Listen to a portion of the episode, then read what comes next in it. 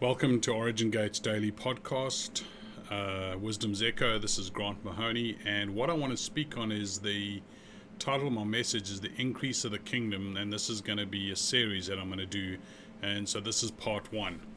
So, in this message, it's all about experience that is eventually going to become a lifestyle or a culture, really, and it's going to shape the world around us. Is is what I really want to talk about. What this increase of the kingdom is about. And if you look at the word, Yeshua taught about the kingdom more than any other subject when you look at scripture, which is so interesting. And so I want to start my teaching by actually looking at some scriptures to lay a foundation for where we're going. So if you look at uh, Isaiah 9, verse 6, verse 6, it says, For a child will be born to us, a son will be given to us, and the government will rest on his shoulders, and his name will be called Wonderful Counselor mighty God, eternal Father, Prince of Peace. When you look at another scripture, which is Matthew 6:33, it says, "Seek ye first the kingdom of Yahweh and his righteousness, and all these things shall be added to you." And then another scripture I want to read because what I'm trying to do is lay a foundation because this scripture is an anchor for everything that I'm going to talk about going forward. Is Revelation 20 verse 1. It says, "Then I saw an angel coming down from heaven holding the key of the abyss and a great chain in his hand." And it's important for us to understand this. So let's go back to Isaiah 9, verse 6. It tells us, For a child will be born to us, and a son will be given to us, and the government will rest on his shoulders. So the interesting thing here is you have two things. You have a child will be born, but a son is given. So children are born and sons are given. And we can't we can't like you and I cannot establish the kingdom of Yahweh without government. So we need this government and the ruling government is the administration and in your country your ruling government is that administration that establishes the laws and is given the power to legislate whatever happens in your particular nation that's what a government is all about so verse 6 of isaiah continues and it goes like this and it says in his name will be called wonderful counselor mighty uh, God, eternal Father, Prince of Peace. Then in verse 7 it says there will be no end to the increase of his government or of the peace on the throne of David or of peace on the throne of David and over his kingdom to establish it and to uphold it with justice and righteousness. For then on and evermore the zeal of the Lord of armies will accomplish this. So this is an absolutely significant uh, prophetic word that was released by Isaiah regarding the increase of Yahweh's government and peace. And it says in the scripture, it's quite clear, it says there's going to be no end to it. And then it says, and upon the throne of David and upon his kingdom, ordered and established with justice and judgment forever. So the kingdom that we're looking for is a kingdom that is full of his government that's continually increasing. There's never a decline, but there's peace. So in other words, there's peace everywhere. There's no war. There's no none of this kind of stuff that's going on, and it's ordered. And then it says, with judgment and justice, even forever. So this is what we're looking for. It's something that looks like this. And so, as the first coming of Yeshua was prophesied, and it happened, then we, we have to believe that the second part of the prophecy has come, will come, and is coming. And the point of all of this is the kingdom of Yahweh within the earth is going to be very significant. And we have to understand that, that this is what the scripture is talking about, that the kingdom of Yahweh in the earth is going to be incredibly significant. It says it's going to increase continually and there's going to be peace. And so, for us to really get a real understanding of this, I want us to just take a little bit of, a, of time and have a look at the subject of eschatology, which is not something I really teach on, but I think it's something that I do need to bring up in, in this teaching. And what eschatology is, it's the teaching of the last days or the return of Yeshua, whatever you want to call it. And there's several schools of thought regarding uh, the last days and the subject of eschatology. And I want to just look at two beliefs. One of the beliefs is this, and is that Yeshua is going to come and he's going to rapture, which means catch away the church. In other words, that uh, he's going to take us all and we're just going to disappear into the clouds. And following the rapture of the church on earth, there's going to be this demonic reign of terror that's going to run through the earth and everything's going to be horrible and all this kind of stuff. And this particular belief has three parts to it. So it has the first part's called pre tribulation, which means the church is going to be raptured before the great tribulation begins. And it has mid tribulation, which means that the church is going to be taken just before the most the worst of judgments are released and all this kind of stuff. And then you have post tribulation, which means the church is going to endure the great tribulation. And when you look at the, the that whole thing about the great tribulation, it's literally known as a period of seven years in which the wrath of Yahweh is just poured out upon the earth and all this horrible, terrible stuff happens. And following the tribulation, Yeshua will return with his church and will set up a thousand years of peace on the earth, known as the millennium, and all this kind of stuff. While at the same ta- time, Satan's going to be cast into the bottomless pit, and that's one of the the belief systems which I personally do not believe at all. I don't believe in the rapture because it means it pulls us out of what we're supposed to be governing anyway. Now, another school of thought is this, which is the one that I really tend to believe. And it's based on a whole different biblical worldview and the way you look at Scripture and the way you understand Scripture. And what this school of thought um, asserts is that there's going to be a generation that's going to emerge upon the earth who's going to be so ingrained with kingdom principles and with kingdom behavior and with kingdom lifestyle that they will release in the earth the literal dynamics of the kingdom of Yahweh and literally displace the power of the enemy. That's what I, I believe.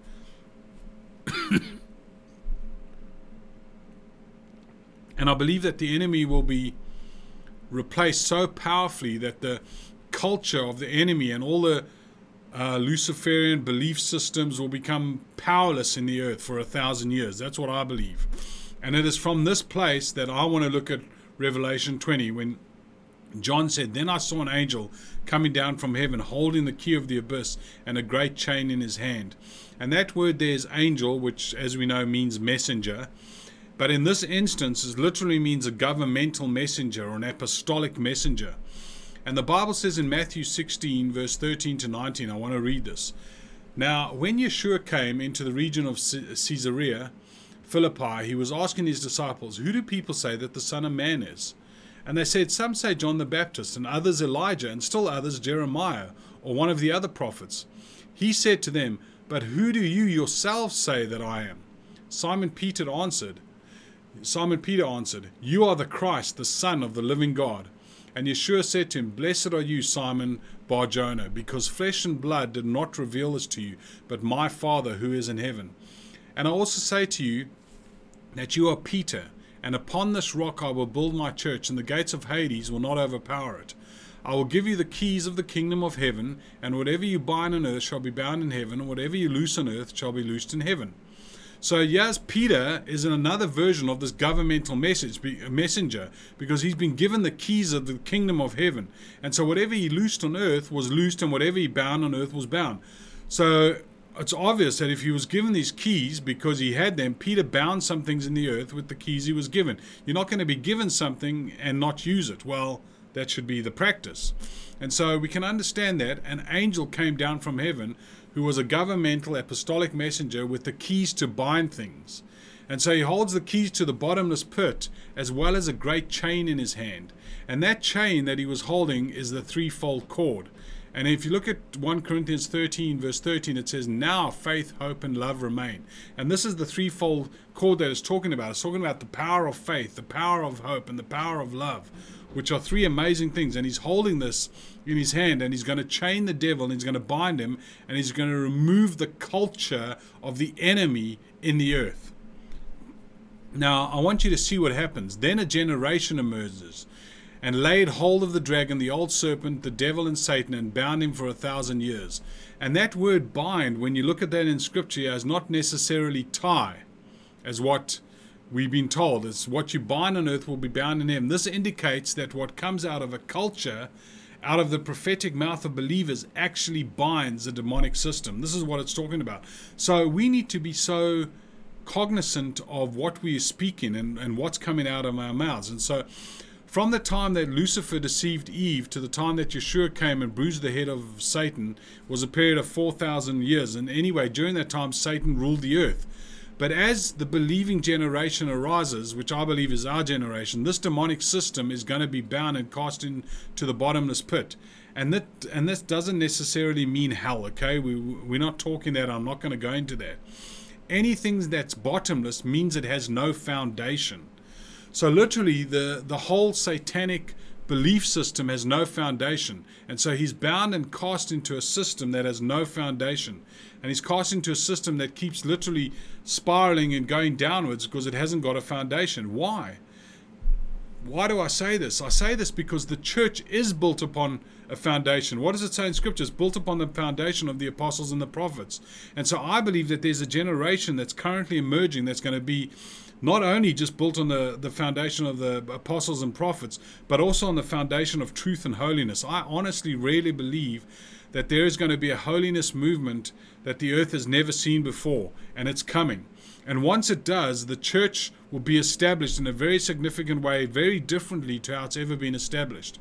And the generation of the kingdom people who are on the earth will be so convinced, so empowered with the kingdom and with the principles of the kingdom that our whole behavior and our lifestyle and our culture is um, literally going to replace the demonic culture that we're currently seeing in the earth. And so when Yeshua came, he gave power to his church. He's saying, Upon this rock I will build my church. And so for the last 2,000 years, the church has been established in the earth. And there's there is a difference between the church and the kingdom. And this is what we have to understand. The church is the legal and legitimate tool through which the kingdom of Yahweh is established.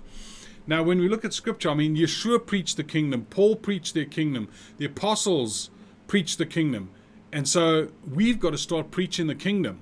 We can't preach anything else because if we preach something else, we're not really preaching the truth and we're not preaching the kingdom. And it's clear in Matthew 24 14, it says, This gospel of the kingdom shall be preached in all the earth, then shall the end come. So until the gospel of the kingdom is preached, the end is not coming, which is very, very interesting. So I believe that there's going to be a generation that is, I, I believe it's currently emerging. I'm seeing it in certain people that's going to emerge is emerging. They will not only preach the gospel of the kingdom, but they're also going to live it. It's one thing to preach, and it's one thing to live. They're going to live it, they're going to testify it, they're going to spread it around. It's going to become a culture that's going to be contagious. Just like we have this virus that's out there now that is now in its some different form that is so contagious. This is what I believe the kingdom and, and the function and the life of the kingdom is going to become contagious, just like a virus is.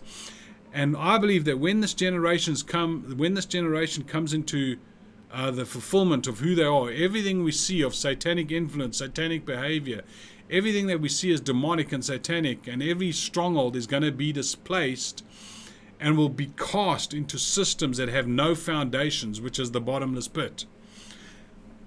And so, verse 3 says, You will cast him to the bottomless pit and shut it and seal him, where he will deceive the nations no more for a thousand years. So the capability to seal him is literally by the power of the Holy Spirit because in Ephesians 1:13 it says this in him you also trusted having believed you were sealed with the Holy Spirit of promise. And so this is the first fruits of our inheritance is the seal of the Holy Spirit which is going to be the empowerment structure for you and I as believers and it's going to keep the devil bound for a thousand years which I think is absolutely awesome. And so I, I don't know about you, but I know most believers that know about these scriptures have prayed uh, prayers to bind the devil and loose things and all this kind of stuff. But we have to move beyond that because the best way to make those things happen, to actually see the enemy bound and the things of the kingdom loosed on the earth, is to live the life of the kingdom on the earth. And I'm not saying talk it, I'm saying live it, display it, be it. And I'm going to finish with this and we'll look at part two in our next teaching. There are three ways in which we can move the enemy. So we can rebuke him, we can speak, and we can displace him. And the key is this is that we don't want to move the enemy. We want to replace the enemy. And I think that's been our issue is we've moved him, but we haven't replaced him.